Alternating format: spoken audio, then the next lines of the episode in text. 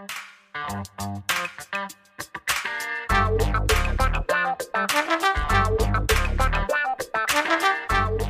hey guys, welcome and thanks so much for tuning in to Let's Be Blunt with Montel.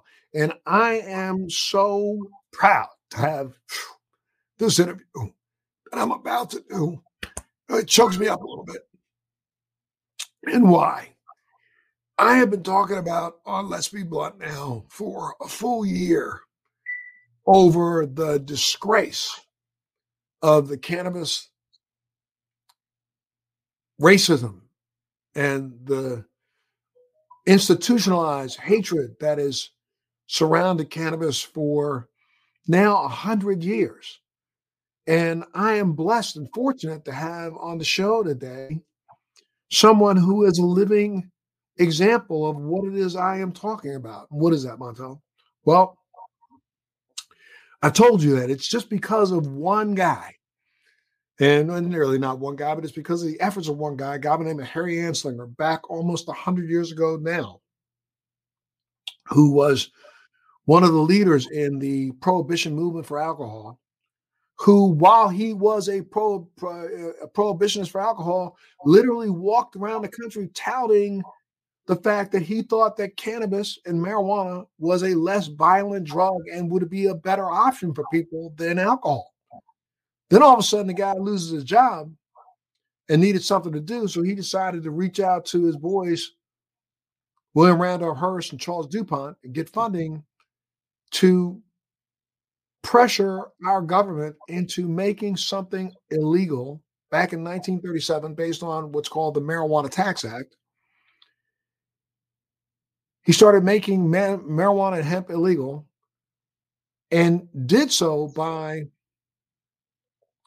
literally convincing a nation and a world that this was something that only those darkies did, something that only those black people did, something that only those Mexicans did, and vilified cannabis in such a way that over the course of now the last hundred years, since the Marijuana Tax Act was passed in nineteen thirty-seven, we've seen that almost eighty percent of all people arrested for cannabis violations in America and around the world are people of color, where they allow people who aren't of color to do the thing and use an excuse, well, I don't want to put them in prison with all those people. This was nothing more than a new enslavement tool. They had lost all chances of enslaving black people and Mexicans. They decided that instead of using chains, let's use bars. Let's use this as a tool to put them in prison because we know that they do this and we know that we can catch them with this. And as a matter of fact, not only can we catch them with this, this is something that they actually plied us with, you know, back during slavery and at the end of slavery and throughout the whole slavery. Cannabis was something that slave owners used to subdue the slaves. Let them smoke it and consume it. Let them use it. But then all of a sudden, nineteen thirty-seven, here we come with this tax, with this law that vilifies cannabis in a way that gives those racists another tool in which they could literally go after people of color any way they wanted. And then you jump forward and look at the sixties and the early seventies, where we had a government that just stood by and made sure that cannabis and other illicit drugs were open flow into our inner cities of America, trying their best to get substances into our towns so that they could then turn around and arrest people for doing it. And while this was going on, this left so many of us, so many African Americans and so many Hispanics, literally as victims on the battlefield. We weren't collateral damage. We were direct damage.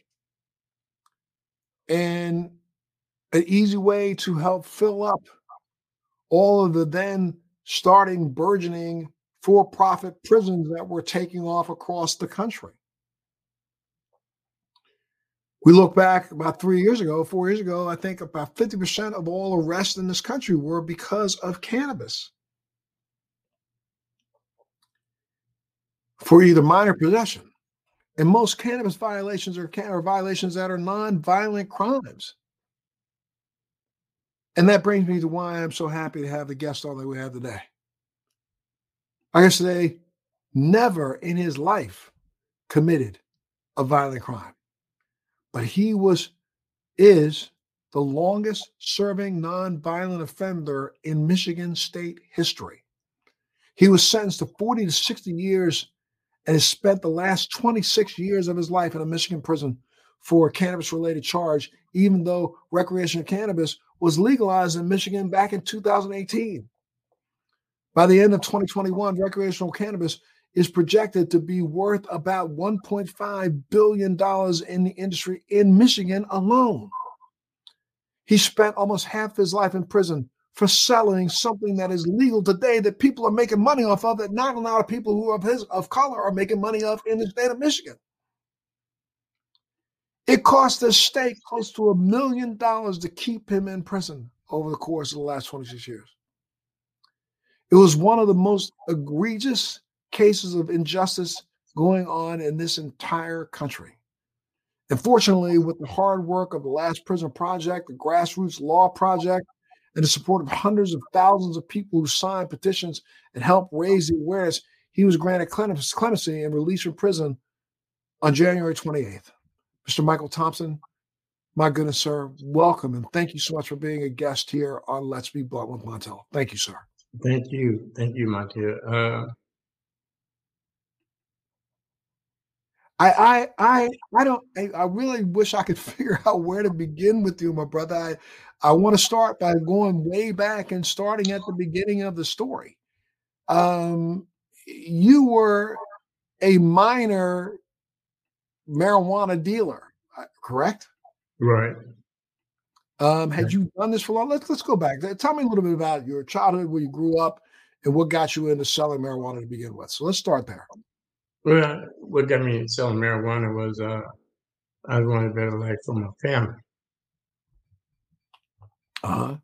And so, you know, like anybody else, you were, got into the hustle and started hustling. And um, how old? Well, how old were you then when you started? Uh, I was young when I started selling marijuana. It was, it was a long time ago, you know what I'm saying, that when I started selling marijuana. But my thing was, uh, my tale is this, uh, I just want uh, people like yourself, you know what I'm saying, to uh, uh, uh, don't give up and uh, speaking.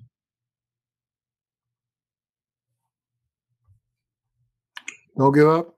No, sir. I definitely won't give up. Take your time.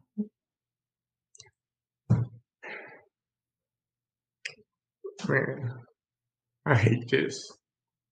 I know, my brother. I just, I just want uh, people like yourself to, to don't give up on guys that that need a chance like me. And well, you had hundreds of thousands of people who didn't want to give up on you, sir. I mean, you know, we look back at your history and, and you know, yeah, okay. So you got caught for selling three pounds to an undercover, uh, undercover police officer. However, pounds are being sold in your state on a daily basis. Now, people are making money off of those pounds. And even after you, even after the law was passed to allow for recreational cannabis in your state, they kept you in prison for another year, two years and a half. I, you know, uh, Can you can you take me back? Maybe let's talk about something that maybe may be less emotional. Take me back to when. Let's go back to when you got arrested. Let's go back to when you got caught. Let's go well, back. When I, got, when I got arrested, uh, there's a friend of mine that I held his baby. Uh, he was the manager of a muffler company, and he asked me to call me one day to ask me could he get three pounds, and and I told him I wasn't doing it anymore. Which I was, I was fading out of it. Um, I was doing good on my productions. You know, I was doing Aretha Franklin and all them. mm-hmm. uh, Patti LaBelle, uh, Temptation O Js, uh, Dramatics, uh, and uh, Gerald Levert, and on and on. And so I was doing good there, and that's where my love was, you know what I'm saying, uh, doing uh, promotions and, and uh, concert productions. And so so it just, uh, uh, I told him that uh, I really wasn't into it no more, but he kept on playing with my conscience and making me feel guilty, because he said that he was doing a lot for my family, uh, uh, uh, giving them good muffler deals, uh, shock deals, and all that kind of stuff. And so finally I gave in and told him I'd, I'd do it for him, and I'd get, get him three pounds of marijuana. So that's what happened. Uh, gave him three pounds of marijuana, and come to find out that he was working for the police. Because they had to deal with him.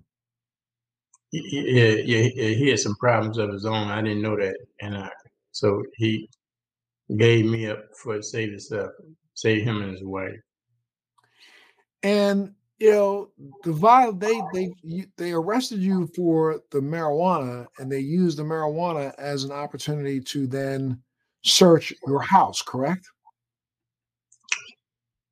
Uh, yeah, yeah, yeah, yeah. They used the, the marijuana to search my house, but. Uh, Uh, they they knew all the time that, that there was no buy money in their house. Uh, what, what it was was they wanted to find something to go in my house so they can get a gun charge, and uh, so they can get a gun charge. They can get a gun charge. They can stack the charges on it, and that's what they do in Michigan, my dear. Uh, they stack charges on you a lot, especially if you're a person of color. Uh, they stack charges on you, and uh, and another thing they do, uh, they put the habitual offender on. And they, they'll create something that put the bitch of in when they stack the charges. And uh, that's what they do, uh, people in Michigan. It, it's it, it's like having a rope and, and, and hanging a person by his color, by his color skin.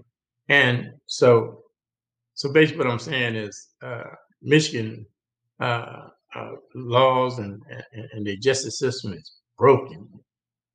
Man, it's broken. And, and I'm talking about uh, the hatred. Now, look what they did to me. The judge, they need to check some of these judges out, man, because this lady gave me forty-two to sixty years for three pounds of marijuana and felony firearm. I mean, come on, man. I didn't have no, didn't no gun even, well, it wasn't even connected to the crime. But they, they, the, the guns, let's talk about that, because when they went and they searched your house, they found a gun in a safe, which was a... Yeah. A a antique, right, right. That was something that was just a, a, a collector's item, collector's not, item, not being right. used. And your wife had a gun that was a legally registered weapon, but right. they stacked it up against you because you had a prior arrest and said that there you go. Domicile that must then belong to you too, even though they knew it didn't belong to you. Yeah, right, right, right. And so that's the reason why they were able to give you that forty to sixty years. There you go. Because after you put the habitual on me and they find the guns, and I had a prior record. So so so now the guns become a floater, and now they can give me life. And that's what a lot of young people don't understand, man. They don't understand that. Don't let them just pat you on the wrist and, and say, okay, well, we need probation. But, but uh, the thing is, when they stack them felonies on you, oh, man, you know what I'm saying? You're dealing with a life bit. And, you know, I mean, now, now did did not back, did you not have, was it a public defender that, that handled your case back then, or did you have a real lawyer? No, I had, I had a lawyer, I had a lawyer, but the lawyer was smoking crack. Yeah. Uh, uh, he was, uh, they, they found him in a, uh, uh, hiding in a closet when they did a raid. He was in hiding in a closet, and, and kind of found out I gave him forty thousand dollars to represent me, and he's smoking. I didn't know that. That's absolutely insane. And so you really didn't have reasonable representation. So, I mean, okay, so you go through the trial. While the trial was going on, did you think that judge was going to say to you forty to sixty years? No, no, no, not even close. I didn't think like that. Uh, because I asked my lawyer when she said it, I said, I asked my lawyer, I turned to my lawyer, I said, man, what did she say? What did she say? And he said, just a minute, just just be cool, just be calm. And, and then, then so uh, he said, Your Honor, for clarification to the court, is you talking about forty-two to sixty months? She said, no, forty-two to sixty years. And, and, and what went through your heart and mind when those words came out, sir? Well, I thought she was crazy. That's you know, what... you know, I said, man, she crazy. You know, I mean, man, it's it's just like, man, you know, I know guys that put broomstick up somebody's ass and kill them and then get no uh, forty-two to sixty years. Right. And they led you out of the courtroom, put handcuffs on you, took you in, put you in that that that bus. To take well, you. well, when they got me in the back, they said, uh, one of the officers said, and my lawyer told me this week, cool, he said, O J Simpson should have been wearing these shoes. That's crazy. And uh, so I just looked at him, said, wow, O J Simpson, I'm here, I got something to do with O J Simpson. Sick, my friend. So, I mean, did you think immediately you'd be able to get an appeal heard and they would change this? To, like, I'm, was this nineteen ninety-six? Yeah, but I didn't think I'd be in prison two years, Montel. I didn't think I'd be in prison two years. I mean, I mean, I would bet anybody I ain't be in prison. They ain't gonna, they ain't gonna, this, this ain't going to stick. Ain't no way this court system, appeal system will let this stand. And then twenty-five years later. And through that twenty-five year, well, first off, the first year ticks by. And uh, I want to go back to that first night in that prison cell. You said you were sitting there going, no, this ain't, this ain't real. This can't be real. It's not going to be real. I ain't going to be here for twenty, for, for no forty years. That's not happening. Right. And day five goes by. And what were you saying? Holy shit. uh, well, yeah, I started facing reality. I started facing reality that uh, there's something wrong with this system. And did you get lawyers to start the process of appeal? Oh, man, lots of money. Lots of money went to appeal lawyers, uh, seventeen thousand here, twenty thousand here, you know, just, and they just, them lawyers just eat me up. And that's the reason why I don't, I don't smile with lawyers like I used to, you know, because uh, these lawyers is, is playing the game as well. Right. They just kept taking your money and not solving the problem. Just taking my money, you know, and, you know, it's just, it's just, you know, but, but I'm just saying they're taking my money, but how many others' money they taking? Right. You know, I'm just talking about, well, where do it stop at, Montel? You know, uh, when do a guy get representation in this country? I mean, where do it start at? I thought it started when you pay a little lawyer and uh, he probably had some kind of character about itself, you know. And, uh, and it seemed like when you pay a lawyer, you got to worry about him. Right. So how, Michael, how, you know, again, your record in prison was a model prisoner, but how did you keep yourself focused? What was what was going on that first four years, the first year? How did you keep yourself focused the first year? Well, I kept my first so focused because I kept the faith. You know, I kept the faith that uh, it, it was going to happen. I never lost faith that it was going to happen.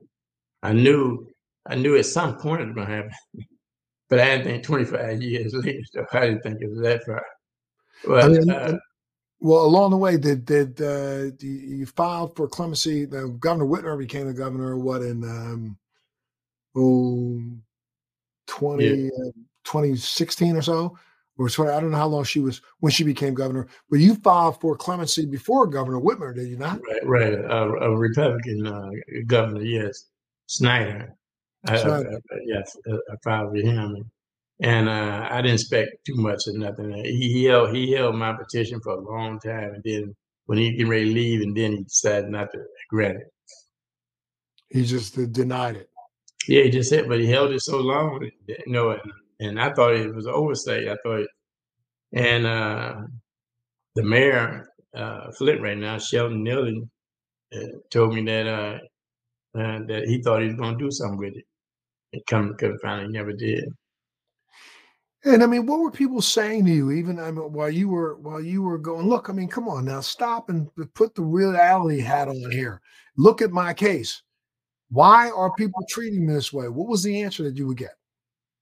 Well, I stopped worrying about that at my job. I stopped worrying about what they what they was thinking. I was trying to now turn to what my nature, the nature of me, and that's saving other people. And uh, and and I, I started a, a this thing called uh, uh, wash wash your heart off. And uh, I did some workshops with some uh, young people in there, and, and man, they were really loving it. And I let them know, you know, how much uh, uh, an honorable man means to me.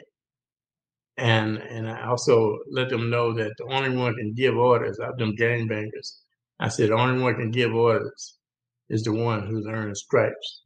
I said, anybody been to the military I tell you, you can't take it. They don't know nobody giving orders in the military unless they done earn some stripes.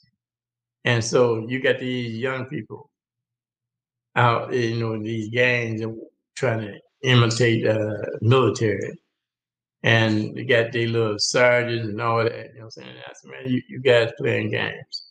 And so what I did, and I broke it down to them in a way they can understand it. I told them that I said, you uh, you got a guy who used to be an A student, and then uh, he he. He he started using drugs, and he started getting kicked in the ass and, and, and slapped around in the streets, and nobody showed him no respect, and he lived underneath the bridge. And so then he caught a case, and he come to prison. They washed him off, put him the same clothes on. Everybody looked looked the same, so you don't know who, who this man is. This man lived on, lived underneath the bridge, but now he didn't come in here and, and he. Remember, he was when he was a student, and now he he he he can read the Bible, he can read the Quran well, he can read the laws to them guys, and now uh, he really profound to some of the young guys, and, and he really fascinate them. And but they don't know who where he come from. But now he's giving orders. Now he's giving this man orders, put his life on the line, because just for his word, and then. But what he don't, what, what they don't know, this man ain't never earned no stripes. But he giving orders, and this happens all over the world. You know, people that giving orders and, and, and young guys following guys is that that they much way smarter than the guys that they giving giving them the orders. These young guys is following guys that's. That's that's that don't have nothing coming, but they got a whole lot coming. The only thing they got to do is just have more confidence in themselves. And uh, my thing was when I went to prison, my jail was I went in. Uh, well, they called me Miko, and I went in and I said that my name is Miko, not Chico, and I ain't gonna change my name for nobody.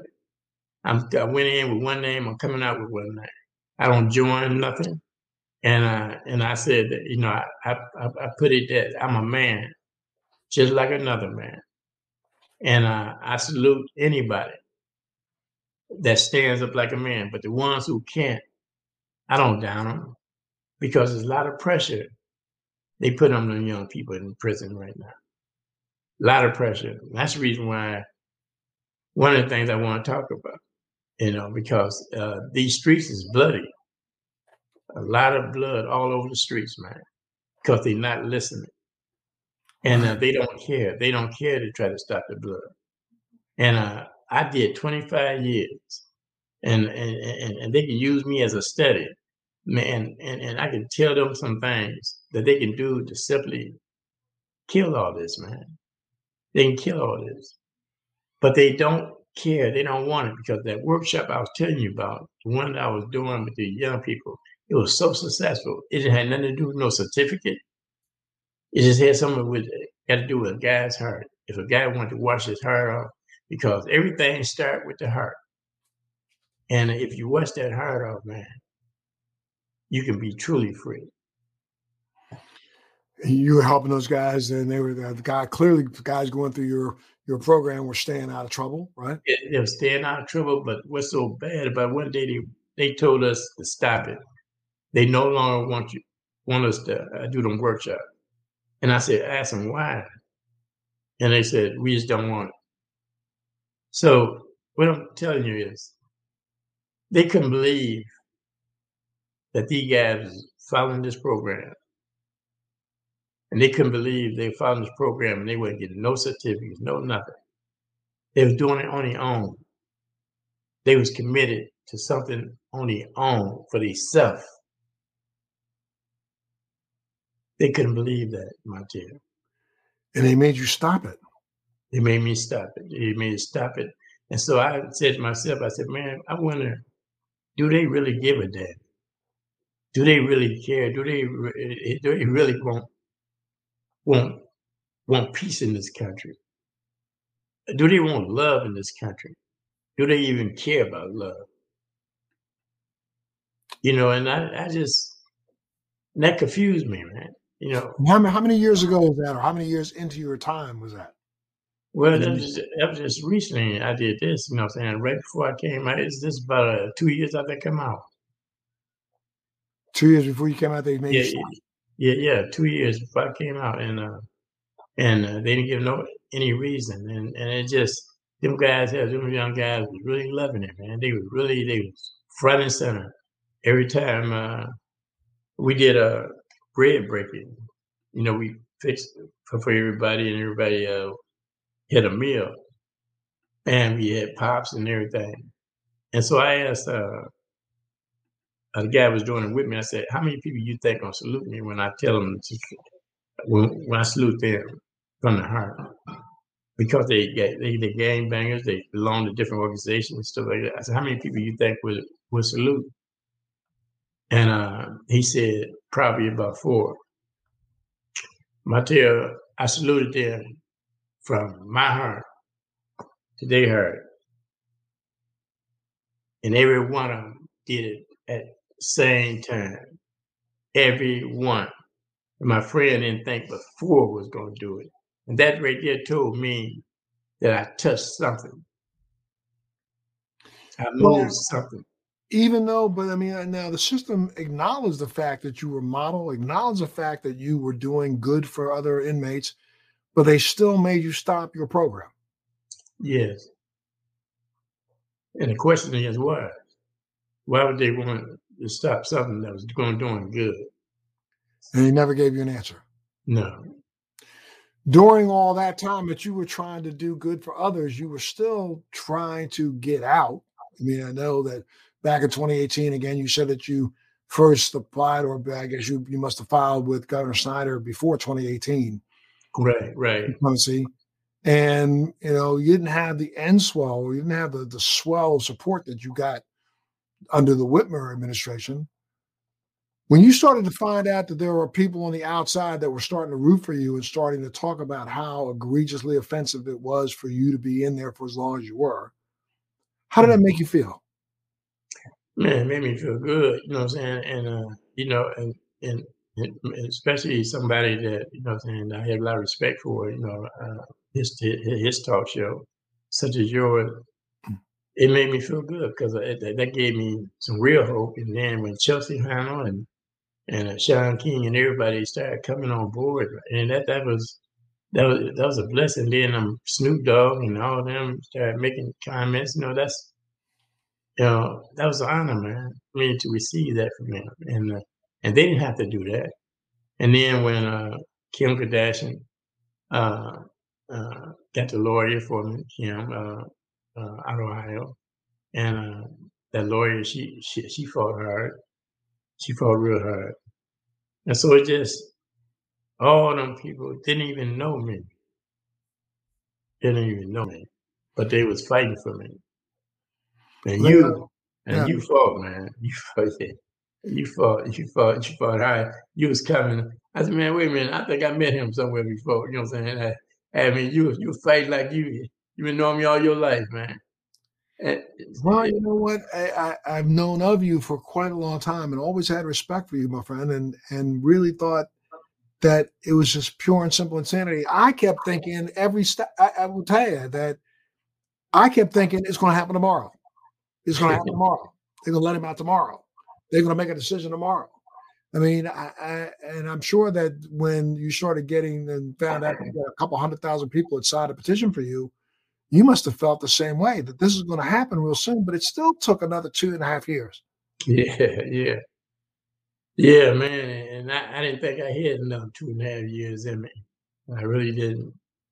You know? I know, yeah, I mean, I know. You know, again, when Governor, between Whitmer, Snyder and Whitmer, Whitmer, you read the newspaper, so then you hear that the state of Michigan passes a law that allows for marijuana to be sold and sold legally. What what did that? I see you roll your eyes, my brother. I mean, what went through your mind, man? Come on. Shoot, man, I was wondering, was I crazy or they crazy? You know what I'm saying? uh, uh, because uh, I said, man, wait, this this don't take no brains. This take common sense. You know, this is this is like some. some Some simple stuff, man. It don't take no rocket science to figure out, you know what I'm saying, this man, well, now since you legalize everything, you know what I'm saying, why is this man still lingering in prison? Right. I mean, I, and and what was, what was what was the answer you were getting from other people, or from lawyers, or from, you know, the, the, the jail system? What were they saying? Well, they was lost as much as I was, because they, they were wondering, man, why are you still in prison? What, what's going on? What's your lawyer doing? Everything. So it's just, everybody was fighting, man, but it seemed like nothing was going. Everything was at a stalemate, you know. And and and until people like yourself and, and other people started, you know, kicking the doors down, you know, and and uh, start start spitting the truth to them. And uh, and I knew I was gonna be all right, but I just didn't know when. Right. You never gave up hope. No, I never gave even up hope because. Uh, Because the people that believed in me, they didn't never give a hope. All right. You lost your father, your mother. You lost your son while you were in prison, did you not? Yeah, right.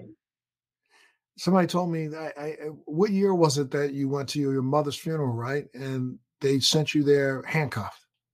Yeah, they sent me there handcuffed. Matter of fact, uh, they didn't only send me there handcuffed. Uh, they forgot to send me.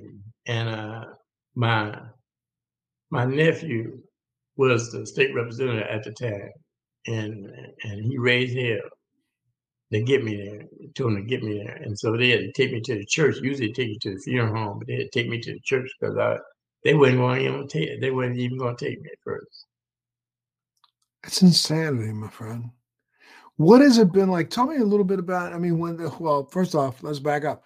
When you finally heard that, heard the news, they what they let you out at what four in the morning? Yeah, no, that's that's interesting. First, they said I was gonna get out at eight o'clock in the morning, like everybody else do, and uh, then they come back and said, uh, "No, you were leaving at four."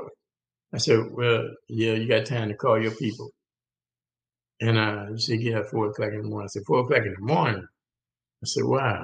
So then not only did they let me out at four o'clock in the morning, man, they didn't give me no kind of reentry. I didn't know no, nothing about nothing. I was wondering what I was supposed to do. And then uh, giving a person a duffel bag and take home with you. I said, no, no, man. That's against policy and everything else. Man, they gave me a duffel bag. And, and I'm looking at it, I said, I asked my daughter, I said, where you get this duffel bag at? She said, they gave it to me and told me, go ahead and take it. Your clothes and some of your property is in there. I said, they gave you a duffel bag? Montel, that's nowhere. They'll give you a duffel bag to take home. But they gave me one. And they they, they didn't even prep you for the for leaving prison? No, no, no. They didn't give me no prepping. They didn't give me anything. They, they, they, they, they supposed to gave me some of the stuff that when they take him, when I first went to prison, if they got it, they supposed to give it back to me, but they didn't give me anything like that. I was and, lost. I was coming out. I was coming out of prison like this. If you see me, and you see the first day I walked out, I was doing like this. Because I was doing like that because I want to know, was I really truly free? You know, because, man, I didn't know. If I was truly free, I was feeling like somebody just let me out the jungle. You know, just let me out the jungle and put me in the city. That's so crazy. I mean, now, I mean, Are you, tell me your status. Did they give you clemency or did she pardon you? What is the status? What was, what was the decision? They gave him commutation. Commutations. That yeah. means they basically let you out for time served. No, they, they no, they, they, they, they, they uh, uh, let me go free, but they gave me four years probation. Four years probation. Yeah, so that's basically what I'm doing. I'm still doing prison time. You know, uh, because I'm under, uh, I got walk, walk with white gloves on.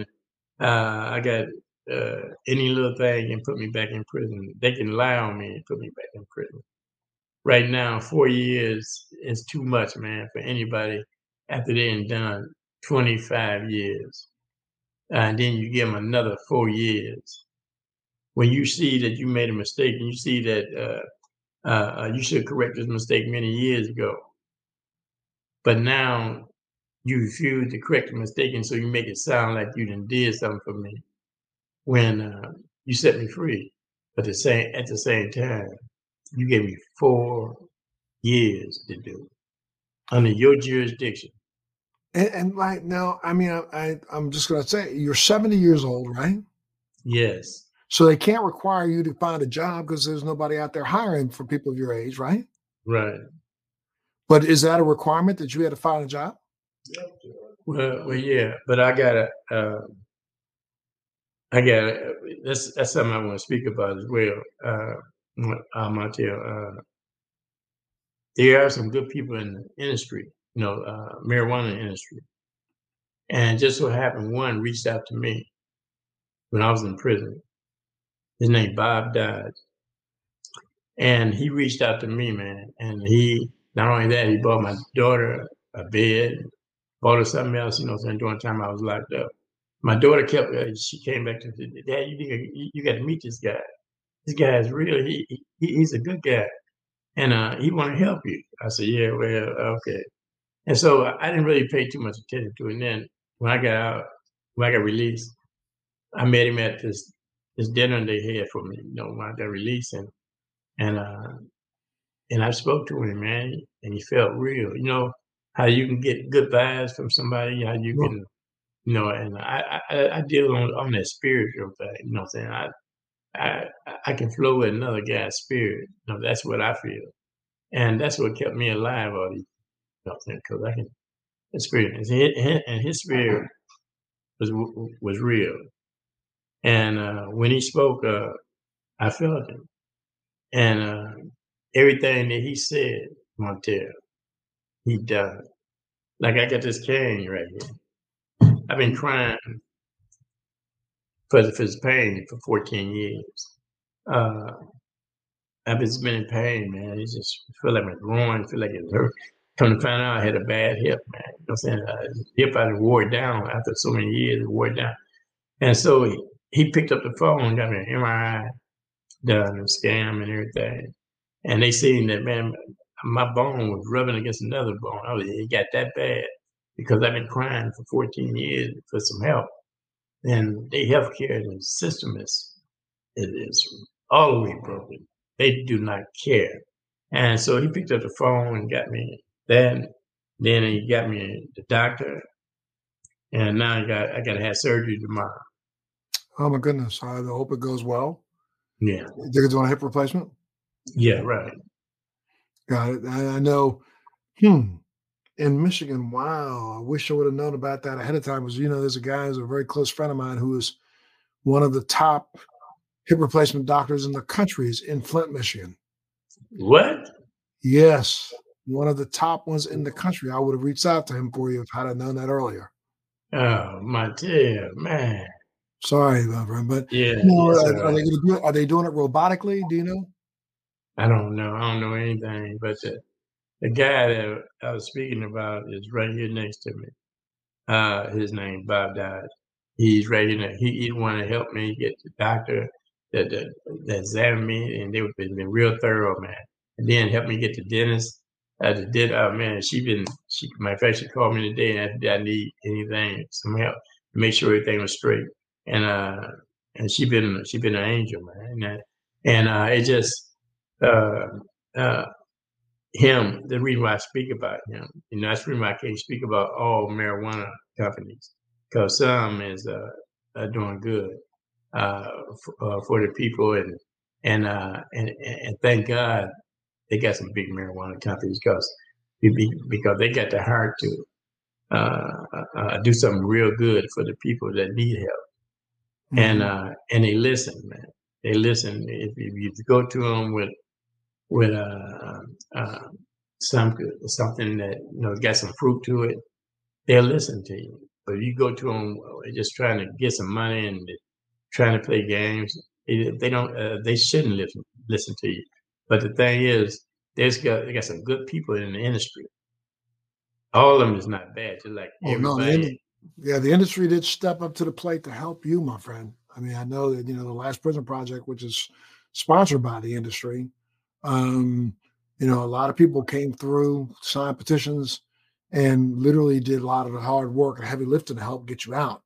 Um, are they helping you right now trying to find a job? I, I, again, I, I didn't answer me that, with that question. Does the state require you to have a job now? Yeah, okay. But let me ask you, let me ask the question. You're right, because I didn't answer the question. Uh, uh, I am hired by him. Got it. Uh, and he hired me, and, and uh, he been paying me every month. Good out of my town. And he been making sure I got everything I need. And uh, the home I'm living in right now, it's a beautiful home. He made sure uh, that, that, and, and through this, uh, well, Sean King, he stepped up like never before through this GoFundMe thing. And uh, so it just, uh, uh, just, just like uh, when I need, like I need somebody to operate this computer, you know, stuff like that, because I, I wouldn't, you know, you got to understand, man, I'm totally ignorant to these computers. I'm trying to get used to the car talking to me, you know what I'm saying, uh, and all that kind of stuff, you know what I'm saying. Uh, I'm trying to get, get familiar with that because I'm, I'm, I'm, you know, I'm, I'm, I'm touching it, and I'm, I'm trying to, it really, man, how the hell they did this? How they, how they, they got a car can tell you, you can be in California, I can tell you, to punch it in, and they can tell you, take me to California. You know, man, that, that ain't something you just look over. Man, that's a brilliant, that's some, that's some brilliant stuff going on, man. My mind wide. Yeah, so many things changed from the time that you went into the time now. I mean, it, it, are you are you finding it? Do, do people recognize you on the streets there? Yeah, they recognize me. Yeah, they recognize me. Uh, it's funny, you know, that, you know, but they show a lot of love, my dear. Yeah. Show a lot of love, man. I mean, I know, uh, yeah, look, I know, I know one of the big reasons why you were able to get out, it was because of COVID. I mean, the fact that COVID was hitting and, and you were suffering from health issues yourself. How was, how did you find COVID being dealt with while you were in prison? No, I had COVID. You had COVID too, right? Yeah, yeah, I, I had COVID. Uh, look, man, I woke up. I woke up one day, man. I had a beard, and I was wondering how the hell I get a beard. And I don't remember. Uh, you know, what I'm saying, uh, fourteen days later, I wonder what happened to them fourteen. I'm still trying to figure out what happened to them fourteen days. And I woke up with a beard. I'm like this, man. What? Mm-hmm. You know. And uh, see, so it's just uh, uh, that COVID is a bad, the baddest thing to ever hit Earth. That, that uh, you know, it don't care who you are, you know what I'm saying? It don't discriminate, you know, and there's a lot of people that died, you know what I'm saying, in COVID. But one thing about that COVID, when it touch you, you might not die from it. Damn it, they're going to make you have to recover from it in some kind of way, you know, and they're going to attack the weakest part of your body that you're dealing with. And, uh, mm-hmm. And I said to that COVID, I went to the window, hospital window, looked out the window. I told, I told that COVID, I said, you picked the right him up this time. I'm going to fight your ass. And I fought it. And I'm, I'm going to recover from it. Now, I think that reading that help, I think that help is uh, that COVID let me know, yeah, okay, uh, you whoop me, but I'm going to whoop you a little bit too. And so it's going to, now I got to go have an operation. So, so he, they, that COVID got the last laugh. But, uh, well, but you're going right. to laugh after you got that surgery tomorrow because you're going to feel so much better. Oh, I yeah. guarantee you that. I know some people have been through that surgery and you know, you're gonna you're gonna feel like you got a new you. You be out there dancing with that cane, yeah. Right? That's right. That's right. That's what I'm talking about. But now, so I mean, but but where did while you were in prison and you're dealing with this, where where the was a system set up to handle COVID? No. No. No. No. They wasn't set up, and they weren't even trying to get set up for it. Uh, look, as far as I'm concerned, they, I guess they thought that they, they need a few of them to die anyway. See, this is our way. This is our way out. And uh, they just they knew they knew it was coming. They had warning, but they didn't try to stop it. And a lot of friends of mine was dying. And I'm looking at him, and then I talk to a guy, and the guy tell me, you know, what his name just died. And I said, what? And he said, you know, such such just died. I said, what? And they was dying, man. And I was wondering when I was I gonna be next. Wow. So they don't care. They don't care about that. That's what I'm saying. There's a lot of things that I, I can speak about because I'm gonna speak the truth. And they can listen to me, and I can tell them what's going on in there, what's what's really happening. Why are these streets turning red all of a sudden? You know what I'm saying? The only thing you got to do is just listen to what I'm telling them. And uh, start doing right. Quit turning your head to the truth. Quit being a politician all the time. You know, be a human being. Show some kind of humanity towards another human being. I'm telling you, well, I'm so glad that the governor ended up showing you some humanity. Have you? Did you have an opportunity to say thank you to her? No, uh, but I would. I, uh, uh, they uh, they they working on it, trying to trying to get it. But the attorney general, that's another one. Your friends, I can yes. tell you. Uh, the attorney general, I, I I spoke to her, and me and her, uh, me and her uh, shared some tears together. You know, and uh, and then she, she she's a beautiful soul. And well, you know, when you talk to her again, tell her I said thank you for responding to me. I was, I was just so happy that she literally reached back out and sent that letter out, and it was quoted in the newspaper as saying that, you know, she was going to do everything she could do to get. Yeah. You. She did. Yeah, and uh, I know who was pushing her. You was pushing her. well, well, not really what you call pushing, but you was, you was there, man. You was there, and uh, you was in the air. You was in the air, and and. Uh, Uh, both of y'all work good together. Absolutely. Have you got an opportunity to, to now that you, you said you got a chance to shed some tears, but have you had an opportunity to sit down and give her some conscious or some some real good criticisms about what needs to be changed in the prison system? That's what our next, that's what I'm trying to do now. I'm trying to get another uh, set with her, you know what I'm saying? We talk real business. You know what I'm saying? The emotional thing, that's over with. Now let's talk, let, let me tell you the truth. Let me speak to you about something you probably don't know about. It's because I lived it for twenty-five years. I heard the voices, you know what I'm saying? I still hear the voices, you know what I'm saying? So all I'm doing, telling, telling her, I want to tell her everything I know that I believe that can help. Give me some examples of some of the stuff that you think could help right now if they make, put some changes in place in the prison system. Oh, good. I'm ready to go. Please. I, the, the prison reform is what uh, they well, they just started a thing called Michael Thompson's uh, Clemency uh, Project, and uh, and and this guy named Horace Peterson. They got something going right now in uh, Lansing uh, for this guy Horace Peterson. Horace Peterson been in prison for fifty, fifty-three years, man. And uh, but let me explain something to you about that though. Okay. The prison reform, all they got to do, man, is, is see, them guys in prison have been in prison all that long, forty years, fifty years, all that. These guys are called O Gs. And uh, them O Gs can come back in their community. They like fathers, man. They like fathers to their community. And a lot of them young guys look up to them cats, man, you know, and stuff. But this guy, Horace Peterson, and I want you to really check this out. Uh, My dear, this is a big guy, uh, Horace Peterson. Horace Peterson, that felony murder. They got so many guys in there on that felony murder. That means that because you was there, you got the same time that trigger happy cat that you took in there with you. And he went in there with the intentions to kill, but you didn't. But he went in there with a gun, but you didn't. And these guys didn't have no gun. They had no intention of going and killing nobody. But because somebody killed somebody, they at the same time. Now, all these guys I'm speaking about, uh, they've been in prison fifty-something years now, forty-something years. Then you got a guy named Robert Cannon. He, he in a fist fight. The guy died in a, in a fist fight. They both it, it was fisting, fisting up together. And, and he'd been down thirty-six years. So it was not his intention to kill nobody. You know, it was, you know, saying he had a gun, he had a weapon or something. It's just a fist fight. Just how, how we grew up, you know, grew up fist fighting, you know what I'm saying, and, and stuff like that. There's nothing wrong with that.